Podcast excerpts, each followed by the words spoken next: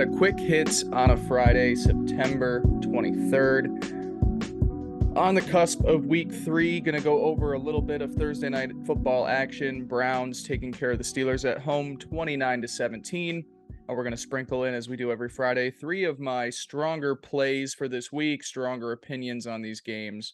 Um, we'll get into all of that. Uh, before we do, make sure to like, subscribe, share the podcast. Thank you all so much for listening again. Make sure to follow me on Twitter at Blake Andrew Pace. I have another podcast, Chasing 1969, a New York Jets podcast with my good friend Teddy Pristash. Make sure to follow us on Twitter at NYJ underscore Chasing 69. Most recent podcast came out yesterday, uh, recapping their crazy come from behind win over the Cleveland Browns and previewing their upcoming matchup with the 0 2 hungry, desperate Cincinnati Bengals. So make sure to follow us there. Um, and yeah, exciting week three slate. Few games I'm very interested in to see. Uh, last night, I was on the wrong side of history. I. I was very invested in Cleveland first half. That loses going into the game, I was very interested in Steelers money line. So my mindset was, hey, maybe the Browns take a big lead in the first half, and then we just bet Pittsburgh to uh, pull things closer by the end of the game. A huge 0 for 2 miss there as uh, the Steelers win the first half um, and then get outscored 16 to 3 in the second half. Browns now 2 and 1 with wins over the Steelers and the Panthers. Uh, that one loss to the Jets, as we were just saying. The Steelers fall to 1 and 2. And uh, you know, my biggest takeaway from this game, I was surprised. I don't know if the broadcast did a, a good enough job highlighting this. Um, you know, the story around Pittsburgh is when do we make the switch from Mitchell Trubisky to Kenny Pickett? Um, and up to this point, and even last night, Mike Tomlin reassuring everybody that no, Mitch is the starter for this season, and um, it's at a point now where they are pretty um, hell bent on keeping uh, Kenny Pickett out for this entire rookie season. Slow play him. You know, uh, I think that the Steelers are one of those traditionalist, um, you know, franchises where it's like we're we're never going to rush a guy out into a situation. We're going to take our time with Kenny Pickett, um, and we're going to bring him out there when he's in the best position to succeed. And so maybe they're just saying this season isn't it.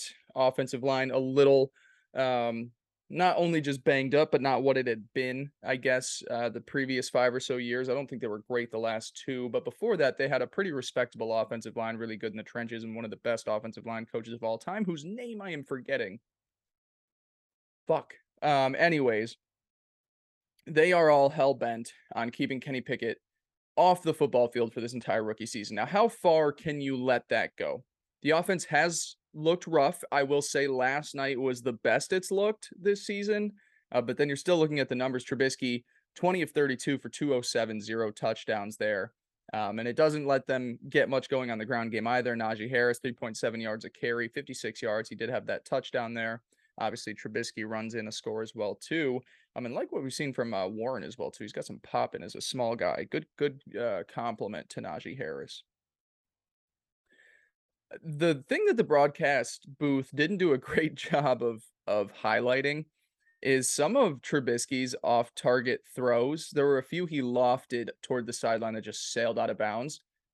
These receivers look so visibly angry that Kenny Pickett isn't in there at quarterback. And maybe it's not that it's Pickett, maybe they're just mad about Mitch, but there's a few balls that just sailed over where like the receivers just look pissed off. And I would be too if you're a talented trio of Diontae Johnson, George Pickens, and Chase Claypool. And Pickens and Claypool are under 40 yards, and you know, Diontae used a little bit more, eight catches for 84. Still, you know, they're not getting much out of this passing offense. And I think just from what we're seeing on the sidelines and what we're seeing on the field, it's got to make me believe that in practice, Kenny Pickett looks like the better quarterback than Mitch Trubisky. Um, but at the end of the day, it still boils down to this franchise is uh, hell bent on taking their time with Pickett. How far can you let that go? Uh, let's see. Let's take a look at the schedule. He said at the very least that um, Mitch Trubisky will be out there week four against the New York Jets. Now, that is a game, and we'll see the Jets play Cincinnati, and we might talk about them a little bit later in the show, too. where the Jets defense I'm not necessarily in love with. And maybe they're like, hey, that's a win that you can get there. But after that point, you go and play the Bills in Buffalo, you host the Buccaneers, you go to Miami to take on the Dolphins, play the Eagles, um, and then you've got the Saints in the early portions of November coming off of their bye. Why would we put Kenny Pickett out there in any of those situations? If this team is what we've seen from the last three weeks, where it's a three point win over the really lousy Cincinnati Bengals, a three point loss to the very kind of lousy Patriots uh, team, and then a 12 point loss to the Cleveland Browns. If this team was good enough to, you know, if this roster was good enough outside of its quarterback to advance far into the playoffs to seize the division and really get things going, sure, put the quarterback out there. But I wouldn't put him out there until the very least after this bye week because um, going up against, like we said, we got the Jets. Obviously, yeah, that would be a good warm up game for a rookie quarterback. But then are you going to roll out his next four games against the Bills, who are Super Bowl favorites, the Buccaneers, who have one of the best shots in the NFC at getting to the Super Bowl, Miami, whose defense is very scary and a, a team that is going to put up a lot of points, um, and then the Eagles, who also look like a top contender in the NFC. After the bye, gets a little bit lighter. You've got the Saints that you host there. The Saints, I'm not too in love with. Dennis Allen and Jameis Winston. That's not a combo that necessarily scares me, especially when you go through their previous history. I know the Saints were respected over the last five or so years, and actually the last 20 with Sean Payton or however long he's been there, 15 ish maybe. But Dennis Allen, never been a good head coach before this situation. Jameis Winston, obviously one of the more shaky quarterbacks. I don't know why we said that, you know, there's such a well structured organization that this is a duo that, you know, will keep things afloat after the Brees Sean Payton era. It's it's just a duo that doesn't even compare to what they had before. Um, then you've got the Cincinnati Bengals, who could still be shaky up to that point. You know, they they look pretty lousy offensively so far this year. The Colts on uh, you know late November I don't know. Don't talk to me about them. Then you got the Falcons. Um, you play the Ravens twice late, but you've also got the Panthers. I'm and the Browns in there again as well too to close out the season. So I understand making the switch as soon as possible if you think that this is a team that is moving far into the playoffs and you want to get your quarterback in tune with this offense, gearing up toward a postseason surge. But just in terms of getting your quarterback comfortable in the early parts of the NFL because we understand he's not a Herbert or Burrow type talent. He's more of a, at best, I would say maybe in that Kirk Cousins, Derek Carr range, where he's a, you know, a little bit more athletic than we give him credit for. He's accurate, but he's not a guy that is going to necessarily just dominate the field and win you games. So why put him out there in a games where you're going to need that out of your quarterback? Buffalo, Tampa, Miami, Philadelphia. That's not the stretch. If the Steelers are fine with Mike Tomlin's first losing season of his head coaching career. And obviously you're not and and you know, I'm not to say that that's what's going to happen, but in just terms of framing the future of this franchise because it does seem that they are invested in Kenny Pickett um, by the way that they're taking their time with him. Don't put him out there for the next month or so. Get through the bye. If you could squeak out a win against the Jets, maybe you I don't know what other win is in there. That's those, those are probably going to be four losses outside of the Jets one. Maybe you can upset the Dolphins because you're a, a, a well respected. You know, we get a Brian Flores revenge game sitting there as linebackers coach. So maybe at best you walk out of that stretch at what three and five. Maybe you go out, you rattle some wins against the Saints, the Colts, the Falcons, the Panthers, and maybe you do still float around about a 500 football team. But um, I am totally fine with them waiting for Kenny Pickett because this next stretch, everybody wants to make the change. It's like, do you see who they have on the schedule? It's much rather if, if Mitch is just a bridge quarterback and a bad one at that, let him take the beating over the next month and a half and then, you know, ease off the season, finish off the year on a positive note with Kenny and build toward 2023. By the way, before we transition to things, just couldn't be more wrong about Mitch. I, I bought into so much hype I was so ready for him. He looked better against Cleveland, but man, it's it's um, not look good. Not look good three weeks in.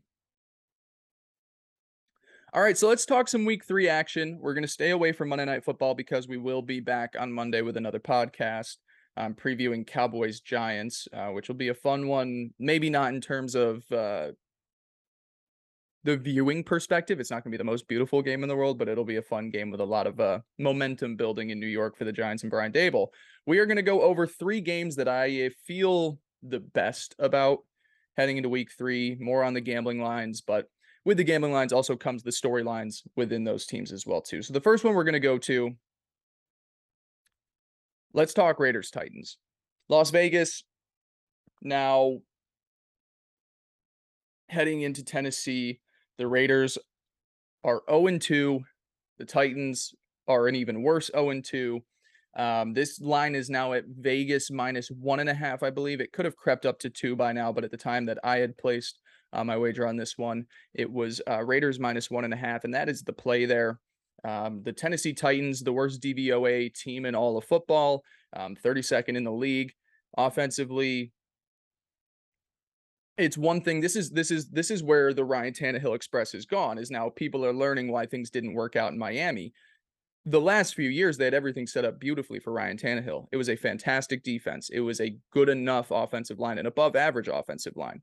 It was one of the best running teams in the league, highlighted by a, a workhorse in Derrick Henry. And then outside of that, you were able to do a lot of great play action stuff with AJ Brown, um, you had Corey Davis at one point in there as well, too. A nice wide receiver, two situation, um, decent enough tight end play, and a really good offensive coordinator in Arthur Smith too. I don't want to, you know, throw away that his loss as well too took some some portions away from this offense. Now, flash forward just a few years, and you you've kind of given Ryan Tannehill the same situation that he had in Miami when things just didn't go well. The run game is not there. Derrick Henry, you know, following the broken foot last year, the terrible playoff game and the stretch this year, I'm not giving up completely on him, but running backs are trying can kind of tell you when things are given up. You know, we've been buying into Ezekiel Elliott for three years in a row now, thinking, oh, he's still maybe this is the year he really pops off. It's not going to happen. Running backs tell you when their time is up. Um, and you can kind of start to see there's just that lack of explosiveness. And Henry, I don't think is at the Zeke level yet, but I can tell when you watch him play, it's just not what it once was. And he's he's not he he doesn't have the pop he had a few years ago that made him the best running back in football. The offensive line is really bad. Taylor Lewan still cannot stay healthy. The guy that they had in for him, I don't know if he was a rookie. Oh God, what's his name? They had a guy in at place at left tackle against the Bills, and he looked terrible. And he's going to be out there again too. And the Raiders have a really terrifying pass rush. The receiving game is not existent for Ryan Tannehill. I like Treylon Burks enough, but he is not AJ Brown. He's not even Corey Davis up to this point there's just not a lot of um, depth in the receiving room and a lot of options that you feel comfortable with. So now, and also the defense is banged up. Bud Dupree, Harold Landry, they've lost a bunch of guys. It's essentially Kevin Byard and uh, Jeffrey Simmons in there. That's basically all they have on defense. So the Titans now 0 2. They've looked like one of the worst teams in football, and it's because you know, now you need Ryan Tannehill to try and be one of those superstar quarterbacks, and he just isn't that. So I understand the Titans are desperate. I understand they're hosting the game here um, in Nashville, but the Raiders come in. If if the Raiders hold on and beat that Cardinals team, and it doesn't end in the ridiculous fashion that it did on last Sunday, this line is what four and a half in in the five zone. I think we are getting good value here with the Raiders just because of that epic collapse to the Cardinals, where it was really just Kyler Murray is the best athlete on the field that day, um, and so they're able to squeak out that come from behind victory which was just i mean even even to the extent of like the forced fumble return for a touchdown like the ending of that game um, from the fourth quarter on was so unpredictable and um uncommon that i think we are getting a little bit of a juiced line here simply because it ended in a loss where if you just ended the game at 45 minutes it was a dominant win for the las vegas raiders Obviously, I think they are going to get Davante Adams more involved in the offense. I think more than two catches is probably um, in the in the game plan this week for them as well too. So um, to me, the Raiders far and away the better team roster. I think that Chandler Jones and uh, who they got opposite him, fuck, it's not going to come to my head. But Chandler Jones, at the very least, uh, going up against that backup left tackle for the Titans is going to be scary. I don't see them getting much movement in the ground game because we have yet to see it so far this year, um, even against uh, week one. The Titans in week one played a team that I can't remember. Giants. They weren't able to get anything moving against the Giants in, in Nashville as well, too, on the ground. So give me the Raiders here. give me them kind of big. I'm, I'm glad we're just getting them at one and a half here. I do think that the Titans um, will continue their trend of being one of the worst teams in the league this year. And uh, Vegas is in a desperate situation at this point. There's not much room for error in the AFC West, um, where I think there is a lot of room for error in the AFC South. So I think the the Raiders come in desperate to get that first win for Josh McDaniels against a team that they can exploit pretty easily. And um, and I think kind of have seen the recipe two different ways. You can win ugly against them like the Giants have. You can also blow the fucking doors off them with the Buffalo Bills. Um, I think the Raiders are talented enough offensively to to really put up some points here where the Titans are playing from behind. And when you're the Titans playing from behind, your best playmaker, Derrick Henry, is off the football field. So give me the Raiders here big on the road against the Tennessee Titans. There are a couple teams before we get to the next game that I just I want to put in my comfort zone, but like this is the this has got to be the week that I finally give up on them. Um, two two teams that we're just going to go over real quick. They're not in my big plays. I will take their side this week, um, but I don't feel great about it because I've gone to them the last two weeks and they've screwed me over both times. Uh, the Cincinnati Bengals. I thought last week was just a get right game against the Cowboys, Cooper Rush, and it was just a continuation of lousy play on the offensive line. Joe Burrow not understanding he needs to get the ball out quick. Um, they they you know get the comeback in the fourth quarter, but then they end up losing on that game-winning field goal by uh, Maher. I think it was like 52, 53 yards. So Cincinnati comes in desperate. They're heading to New York. New York, fresh off of that really exciting win against Cleveland. Um, but the thing that I think people are forgetting most about this matchup, and the Jets have a good defense, but they have yet to really show a strong edge presence. A lot of their pressure has been up through the middle with Quinnen Williams and John Franklin Myers when he slides in. Um, but the edges, Carl Lawson, uh, Jermaine Johnson, uh, John Franklin Myers when he moves to the outside, Jacob Martin, they just they haven't had that pop off the edge yet, and we're we're sitting here crapping on the Bengals offensive line, and they deserve it. But they also have faced the two best edge rushers in all of football the first two weeks, in T.J. Watt and then Micah Parsons. The Jets don't have a guy like that. Now, I understand it's a big revenge game for Carl Lawson, his, you know, coming back against the Jets too, but this is a bigger revenge game for the Cincinnati Bengals, who probably their most humiliating loss of, of last season was at the hands of the New York Jets and Mike White.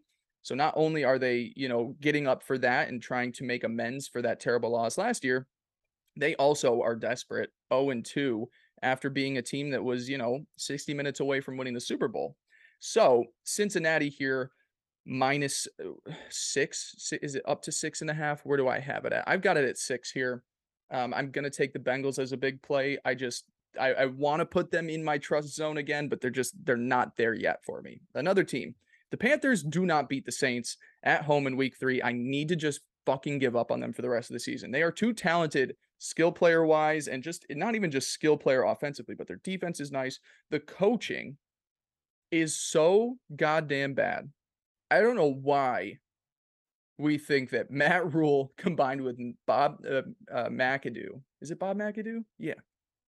Why do we think that that is the recipe? We I know we understand we had to move on from Joe Brady offensively and bring in a different, but we are also just going to add in one of the worst m- recent head coaches of the last decade. Like things didn't go more wrong for Bob Mack. It's not Bob McAdoo. It is. It's Ben McAdoo. Bob. Where is I getting Bob McAdoo? Ben McAdoo. So he, he's in there as offensive coordinator, and we're just like, oh yeah, this is the recipe. One of the most uh, disgraced offensive head coaches we've had over the last five to ten years. Now playing second fiddle and and working alongside Matt Rhule, who might just be a good college coach and and is probably on his way out of the NFL after this season. Um, I do think, though, that the Saints are still one of these teams that we are massively overrating. They always play Tampa close. So, you know, I know it got ugly at the end there with the pick six um, that Jameis threw, but I, I still think they're getting too much respect here. And it's still at the end of the day, Dennis Allen, who is yet to be a good NFL head coach in this league. In his previous stint, it was abysmal. And Jameis Winston is a quarterback that I just I can't trust. I will stop trusting the Panthers after this week, but I am going to take them plus three at home. I'm going to take them to win the game. I do not love it as much as I I want to say that I've got that same confidence. I just have to. I, I'm going to put a little bit smaller of a wager on it this time. I do think they get the win at home because I think they are just a more talented team on paper. And, you know, as opposed to the previous weeks where they lose to the Giants and Brian Daboll is getting a lot of respect as a head coach, and they lose the week before that to Cleveland and Stefanski is a really good head coach. I think the coaching matchup will be a little bit more in their favor this week where the talent should overcome it. If it doesn't, I'm giving up on them. I've I've I've rode them the last two weeks. I'm riding them again this week with the Saints, albeit a little bit smaller of a, a unit play, but give me the Panthers to win at home. I'll be pissed off if they if they if they screw me for the third week in a row here. One more early afternoon game before we get into my final, I guess, love of the board this week, and and all of our plays will be um, head to my Twitter account at Blake Andrew Pace. I do a gambling card every week. So far through two weeks, we are a whopping 41 and 39, up 0.88 units. Um, mostly in thanks to player props that we are up. Totals have been nice, and my underdog parlay has carried us. We hit two um, big long shot ones this season. The first week it was the Steelers and the I don't remember who it was. It was the Steelers and somebody. And then week two, we follow it up with the uh, the craziest comeback money line parlay of all time. The the Jets and the Dolphins had them at plus 960, and that thing was dead, dead, dead in the water. I can only imagine the odds you would have gotten that on that in the fourth quarter. Um, but they pull out the win there too. So that's helping us out a lot too. Big plays have been hurting us, but all in all, above 500 and almost up a full unit on the season. So the full card will be on my Twitter. Um, one of my plays that I will be more invested in is the Lions. Road underdogs to the Minnesota Vikings. Um, the Lions, I don't necessarily love them to win this game outright, but I do believe them to keep it close simply because the Vikings look really rough on the ground. Um, they play a lot of soft coverage defensively. I mean, Jalen Hurts had just about every easy throw in the world on Monday Night Football. Um, and I think with Amon-Ra St. Brown, the offensive weapons, Hockenson, I believe we'll start to get a little bit better of a game from him than we've you know seen this season. But I also think it's going to be a heavy, heavy, heavy DeAndre Swift game. Two of my props that will be on the card will be his over on rushing yards and his over on total yards, so rushing plus receiving. So I think it's going to be a big DeAndre Swift game. And I think at the very least they are keeping pace with Minnesota's offense. Um, I understand that this is probably a little bit tougher of a team than when they faced Washington, and they did play Philadelphia to open up the season and and we're getting blown out, made the late comeback. Um, but I do believe this game is a lot closer than the six points that we are currently getting at. Let me see if it's moved since then. It's still sitting at six. Give me the Lions plus six. I think this is a field goal game where even if it's, you know, Minnesota is in control and they're up 10 late in the fourth, this is an offense that is still frisky enough and has good enough playmakers where they could get that late touchdown to pull it, you know, within six and get them the win there. So give me give me Detroit. They are going to be in my money line parlay, my two for this week, um, just as a, a, underdog money line parlay. Uh, the the lower odds one is the Panthers and the Packers. Those are two guys that I believe are both at home. No, Green Bay is in Tampa, but two smaller ones. They're at plus 376 combined. And then my long shot one, um, I'm gonna be on the Chiefs minus five and a half, but simply just for the the need to feel somewhat involved with the Colts, I'm doing a Colts Lions uh, money line parlay there that is plus 800. So those will be the two underdog money line parlays for this week. But in terms of just a play in the game itself, give me the Lions to keep things close against Minnesota. I think Minnesota has a talented offense. I don't believe they have a talented defense. Um, and Detroit seems frisky enough to keep things close, especially within a, a divisional opponent. Final game we'll talk about Sunday night football. Jimmy Garoppolo and the San Francisco 49ers travel to Denver. This game opened up as Denver being a slight favorite. Um, I took my first play was taking the 49ers money line when they were at minus 110. They're now up to one and a half point favorites. Give me the 49ers here um, to send the Broncos to one and two on the season. I think right now you are getting the better version of the San Francisco 49ers. I know they have spent this entire offseason trying to re-transition, you know, to to transition this offense into something that would be a little bit more Washington back when they had RG3 or um trying to think if they've ever worked with you know more mobile quarterbacks before that as well too. Maybe there was some time in Cleveland that that Shanahan did, but I can't remember. Um, but I do believe they're trying to get more toward that mobile quarterback, and and you saw it. You know, I, there was a stat that you know Michael Vick throughout his entire career, never had a game where he had more than 14 rush attempts. In Trey Lance's first three starts, he did it twice and was on pace for 16 before getting hurt. So they are really trying to dial up the runs um, and make this a, a different type of offense. Now, it reverts back to the defense or to the offense they've had the last few years and one that has been very successful for them. You know, the 49ers were just a couple of plays away from making the Super Bowl against the Rams uh, this past year. They made it to a Super Bowl a couple years ago and lost to the Kansas City Chiefs. This is a good team. Kittle is probably coming back. They do have a banged up running back room right now, but I like the I just like the offense more right now with Garoppolo under center because Lance is a developmental project and was going to take some time. I think that in the long run, you are a more explosive offense with Trey Lance at quarterback, but that is in 2023 or in week 16. It is not right now where they're still trying to figure things out. So I think you're getting the 49ers here, who to me, my Super Bowl pick for the NFC. I, I think you're getting them at great value here. And it's not that Denver is necessarily bad. I do think that a lot of their stuff that they've struggled with so far gets corrected over the next few weeks um, especially you know like the the situational play calling, timeout usage, getting the ball snapped. I, I it's just going to take some time to mesh for a quarterback and a head coach that are forming together. I said this in previous weeks.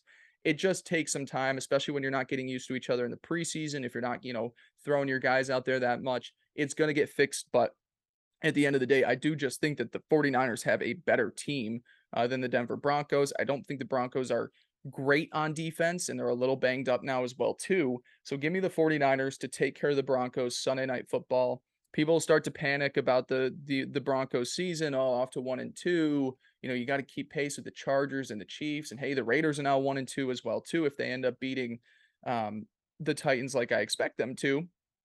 It'll be fine. We'll talk about it on Monday. We will not panic unless it's another week where it looks abysmal between Russ and Hackett. I just I think it's got to get better. But um, I think right now you're getting the best version of the 49ers for week three um, in the NFL season. And getting them as slight favorites over the Broncos, I think, is one of the stronger plays that you have to feel confident about um, when you take a look at this entire board. So, yep, that'll be there. Um, the entire card on my Twitter as well, too. I really do like some totals this week. You know, I'll just, I'll throw them out there right now. Uh, Detroit, Minnesota over 51 and a half. Kansas City, Indianapolis under 49 and a half. Buffalo, Miami over 51 and a half. Green Bay, Tampa Bay under 46. I took all of those early in the week. I am on, you know, like I said, the Panthers plus three. I please do not screw me over again. I'm on Cincinnati minus six. I will just have to give up on them if they are, uh, if they sh- if they can't show up against this Jets defense that I think will give them a lot of opportunities to make explosive plays. Um, and then we've also talked about those three strong plays as well too taking the Raiders over the Titans, taking the 49ers over the Broncos, and having the Vikings, excuse me, the Lions keep things close with Minnesota. That will wrap it up for quick hits on a Friday. Enjoy your weekend. Enjoy the week three slate. We'll be back on Monday talking about all of the events that have transpired over the last over the next 48 to 72 hours, and we'll preview Monday Night Football, Cowboys at Giants. Thank you guys so much, and we'll see you soon. Peace.